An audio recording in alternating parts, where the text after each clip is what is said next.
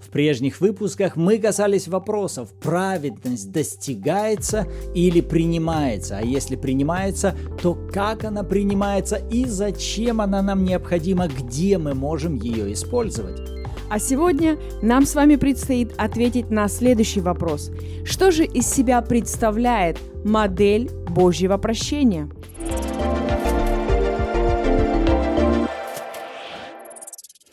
Всем доброе утро, добрый день или добрый вечер. Вы на канале Арим и с вами Андреева Руслан Ирина. Это подкаст «Библия читаем вместе», и мы сегодня продолжаем с вами серию под названием «Праведность. Как и зачем?». Сегодня у нас уже пятый выпуск. И напомним, что сегодняшний и несколько следующих выпусков мы уделим именно как раз такому понятию, как прощение. Сегодня мы поговорим о том, как Бог совершил свое прощение в отношении нас, а в следующих выпусках мы поговорим о том, каким же образом мы с вами призваны прощать или давать прощение в жизнь других людей.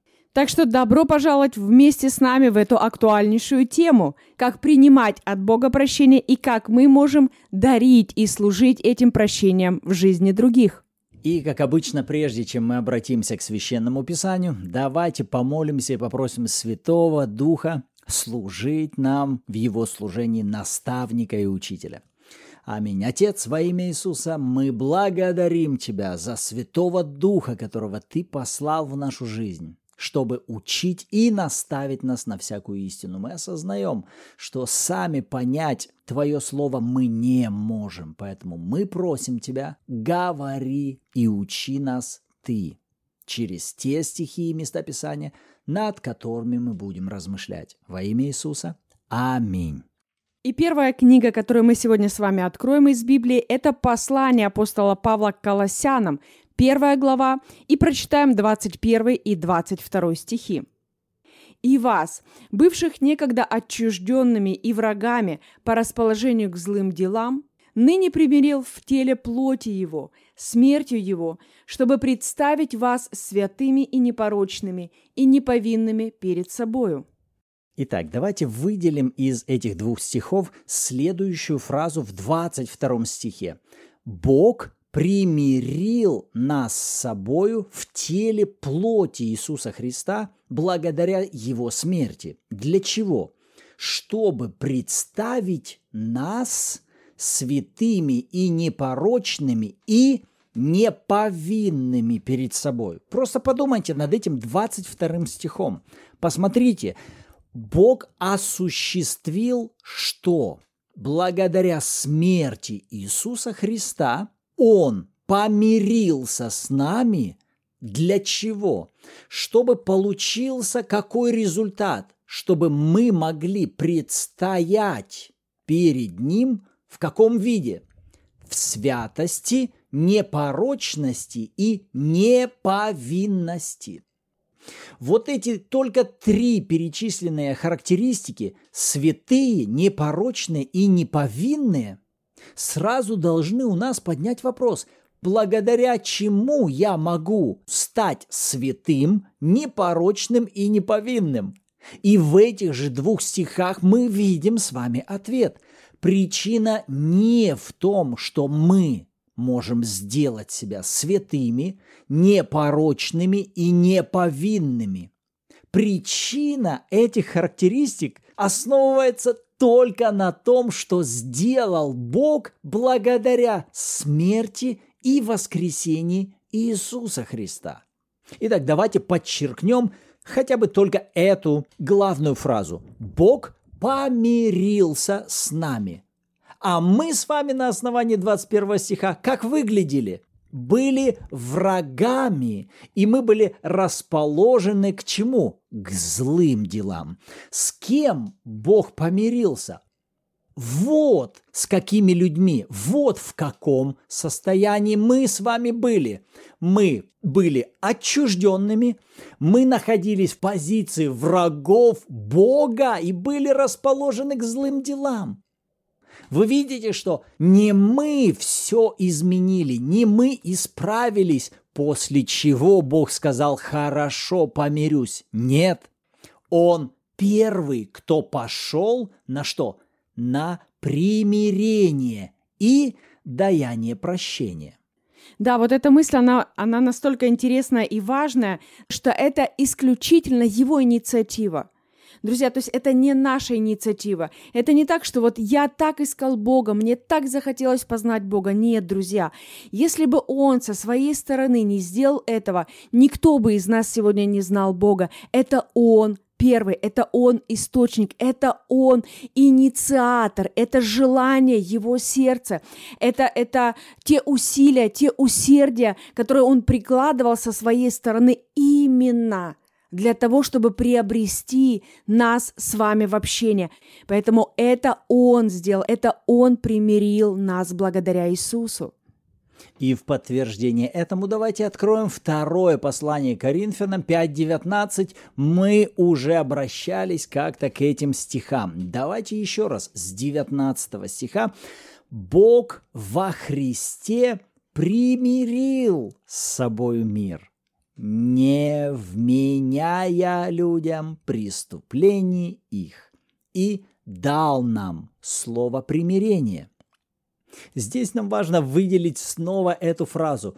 Бог помирился со всем миром, и благодаря чему Он помирился? Благодаря Христу.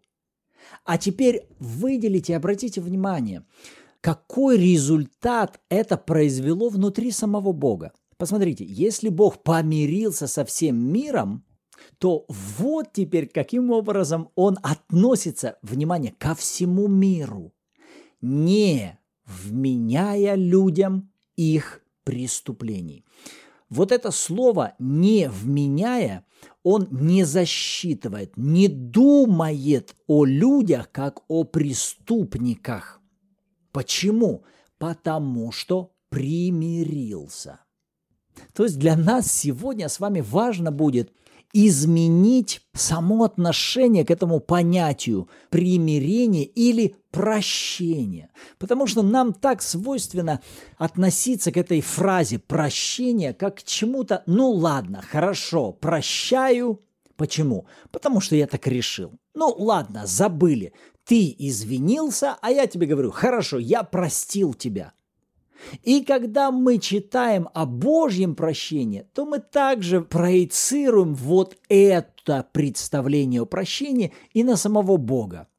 Ну, наверное, Бог уже устал, и он просто решил, ладно, решу-ка я всех вас простить. Махну рукой и скажу, все, ребята, забыли. Решил вас простить, прощаю. Но Божье прощение не таким образом выглядит. Да, буквально смотрите, в 19 стихе написано «Он примирил с собою мир». То есть буквально за этим стояли определенные действия, да, то есть речь идет о глаголах, выражающих определенные действия, которые стоили Богу чего-то – то есть это не просто некий настрой такой, хороший, позитивный настрой. Ну, давай не будем просто вспоминать плохого или злого друг о дружке. Давай, ну давай. Нет, друзья, для нас с вами важно понимать эту мысль и напоминать самим себе, что когда мы говорим о Божьем оправдании, о Божьем прощении в отношении нас, то это Богу чего-то стоило – Друзья, это нам с вами ничего не стоило, это мы с вами не делали этого искупления, но Богу это буквально стоило жизни Его единородного Сына. То есть была заплачена высочайшая цена. И об этом Бог задолго пророчествовал в Ветхом Завете в пророках, говоря о том, что это время придет, придет и вступит в силу Новый Завет. И в Еремии 31 главе, в 34 стихе он говорит – и уже не будут учить друг друга, брат брата, и говорить «познайте Господа», ибо все сами будут знать меня от малого до большого, говорит Господь, потому что я прощу беззакония их, и грехов их уже не воспомяну более. Обратите внимание на конец 34 стиха. Бог говорит, «Я прощу беззаконие их и грехов их уже не воспомяну более. Посмотрите на связку Божьего прощения и Божьей памяти. Божье прощение настолько имеет великую силу, что это отображается даже на памяти Бога. В отношении чего? Он говорит, я даже не вспомню тебе грехов твоих и преступлений. Не потому, что я куда-то их на задний план своих полок отложу, а потому, что я их совершенно изглажу. И эту же мысль апостол Павел повторит в своем послании к евреям в 8 главе в 12 стихе. «Потому что я буду милостив к неправдам их, и грехов их и беззаконий их не воспомяну более». Подумайте над этим 12 стихом. Бог говорит, я буду милостив. А теперь внимание, к чему? К неправдам их и грехов их и беззаконий их не вспомяну более. Попробуйте посмотреть. Сейчас же речь идет не о людях, которые уже изменились, уже перестали грешить и уже ведут себя идеально и безупречно. Нет, он говорит, я буду милостив в то время, когда вторая сторона все еще будет вести себя неправедно и делать беззаконие. Но я при этом буду какую позицию занимать? Я не буду упрекать их, осуждать их за их грехи, вспоминать им их грехи. А как я буду себя вести? Я буду иметь законное юридическое право вести себя с ними милостиво. И вот здесь для нас важно рассмотреть и увидеть прощение Бога как – официальное, юридически законное действие, которое Бог осуществил именно как верховный судья.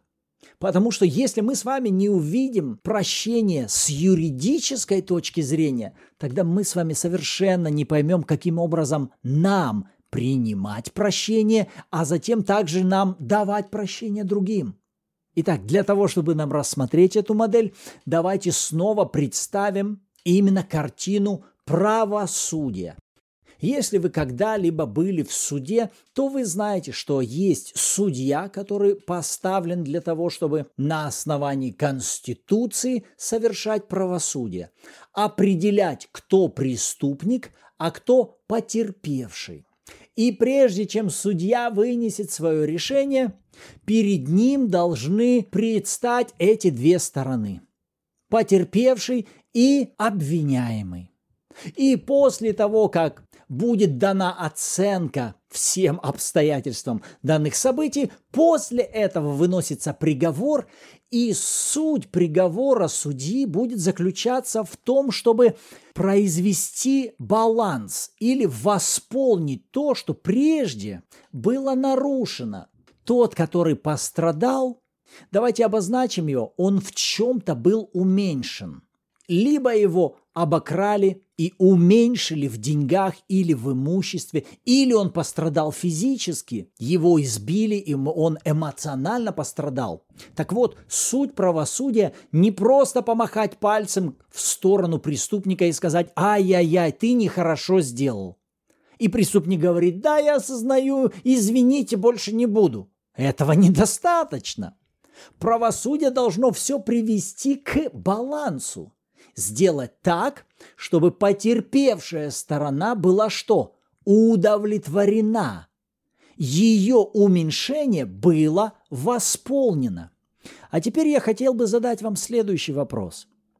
А за чей счет должно производиться это восполнение того, что было прежде взято у потерпевшей стороны? За счет судьи Судья должен залезть в свой карман или в свой банковский счет и восполнить ту утрату, которую потерпел пострадавший. Нет. Это восполнение должна совершить сторона преступника. Тогда справедливость правосудия будет восстановлена. Так вот, когда мы говорим с вами о небесном суде и о свершении небесного правосудия – то на основании своего слова и своей конституции Бог видел, что весь мир, каждый человек занимал позицию преступника. Итак, весь мир сидел на скамье подсудимых. И Бог, как верховный судья, обязан был совершить суд. Но что Бог делает со своей стороны? Законным и юридическим путем. Он вводит сейчас в эту модель правосудия заместительную жертву Христа. И можно задать вопрос, а почему именно Христос мог стать вот этой заместительной жертвой? Почему бы вот такой же подвиг страдания или мучений не мог бы принести, ну, тот же Моисей или Иов или еще кто-нибудь из ветхозаветних святых? Ну неужели никто не мог пойти на самопожертвование, и Бог бы засчитал и сказал, да, молодец, ты такой жертвенный, ты решил умереть за весь мир. Засчитаю-ка я это за свершенное правосудие. Но вы понимаете, никто из живущих на земле не мог войти в такую категорию. Вы спросите, почему? Ну, давайте представим это хотя бы на такой банальной картине, как если бы вы обокрали государственный банк и вывезли национальную валюту страны, ну, в общей сумме на 100 миллиардов долларов. Ну, представим. И вот вас словили, и вы сидите на скамье подсудимых. Все деньги вы уже потратили. Да, представьте, что вы их все потратили. И вы не можете компенсировать второй стороне, потерпевшей стороне вашему государству, вы не можете вернуть то, что вы прежде украли. И, например, я со своей стороны, при всей любви и уважении к вам, я выхожу перед судьей и говорю, я готов понести на себе наказание. Я готов стать преступником вместо него. Судья скажет, ну окей, а в состоянии ли вы компенсировать ту утрату, которую эта сторона нанесла второй стороне? Есть ли у вас 100 миллиардов для того, чтобы вернуть это в казну страны. Нет, у меня есть просто огромное желание спасти этого человека. Я его так люблю. Я готов отсидеть. Даже можете казнить меня, но его отпустите. Но вы знаете, что даже ваша жизнь, даже ваша казнь, она не восполнит утрату именно в восполнении этой суммы. Вы даже не сможете ее отработать на пожизненном сроке в тюремном заключении. А значит, вы никак не можете занять эту позицию заместительной жертвы. Так вот теперь, когда мы с вами говорим о Христе, нам важно увидеть, что это должна была быть личность, максимально совершенная, безупречная и настолько богатая, чтобы за ее счет были восполнены все прежние грехи и преступления, которые мы совершали со своей стороны. Вот это важная мысль. Вот почему единородный Сын Божий, наследник всего, именно эта личность сейчас Богом послана. Бог отдает своего Сына, и Христос единственный, кто может сейчас занять эту позицию ходатая, заступника и, как мы называем, заместительной жертвы. Итак, что делает Бог?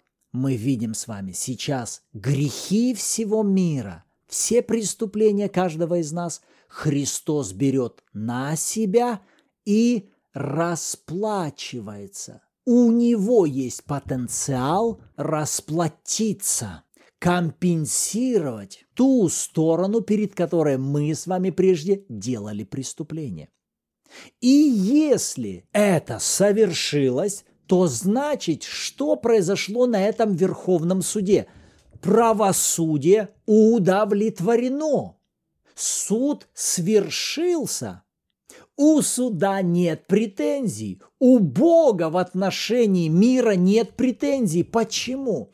Потому что все преступления мира Христос взял на себя и сделал себя тем, за чей счет может происходить компенсация всякого преступления и восполнения всякого прежде совершенного беззакония. Мы к этому еще вернемся с вами в следующих выпусках. Но сейчас для нас было важно увидеть, что из себя представляло Божье прощение в юридической модели, в судебной картине, как это произошло и было совершено Богом в его взаимоотношениях между Ним и нами. И мы снова с вами увидели, что примирение Бога, Божье прощение было дано нам благодаря кому? Благодаря тому, что Бог сделал, поставив между нами и собою жертву Иисуса Христа. Даровано ли нам прощение со стороны Бога? Да. Причина дарованного прощения – это жертва Иисуса. Как эта жертва отобразилась на Боге? Бог теперь совершенный мир имеет в отношении нас. Он принимает нас в каком виде? Мы прочитали в Колоссянам. Как святых, непорочных и неповинных, не вменяя, не засчитывая, не напоминая, не упрекая нас нашими грехами. Почему? Потому что Он видит их взятыми Христом. Вот что из себя представляет модель Божьего прощения или Божьего даяния прощения в нашу сторону. Что уже мы делаем со своей стороны с этим прощением? Принимаем мы его, не принимаем? Верим мы в него или не верим? Это уже другой вопрос. Но факт и истина о даянии Божьего прощения в наш адрес – это утверждено и высвобождено. Аминь. А что по этому поводу думаете вы? Насколько вы лично принимаете в свою жизнь эту Божью модель прощения и оправдания? Напишите нам в комментариях, либо добро пожаловать в чат Bible в Телеграме, где мы обсуждаем эти подкасты. Будем рады услышать от вас обратную связь. И в завершении давайте построим свою молитву благодарения и сделаем свое исповедание веры на основании Колоссянам первой главы. Господь, я благодарю Тебя за то, что Ты примирился лично со мною благодаря смерти и воскресению Иисуса. И я верю, что Ты представляешь меня перед собой святым, непорочным и неповинным – так говорит твое слово, я в это верю. И на основании этого же стиха вы можете сделать провозглашение веры. Я верю, что я свят, непорочен и неповинен перед Богом благодаря смерти и воскресению Иисуса. Иисус взял на себя мои грехи, а я благодаря этому сделан праведным перед Богом. Аминь. И мы напоминаем вам, что также здорово будет молиться о своей семье и провозглашать слова веры, также в адрес своего мужа, жены, родителей, детей, то есть не останавливаться только на нас с вами самих, но еще сеять это в жизнь других. На этом нам пора заканчивать, но в следующем выпуске мы продолжим тему прощения и более детальнее поговорим с вами, как же нам ходить в прощении, принимая его от Бога, и как нам, по какой модели нам с вами прощать тех людей, которые согрешают в отношении нас. Аминь. И последнее напоминание. Помните, что вы уже возлюблены и оправданы. Услышимся в следующем выпуске. thank you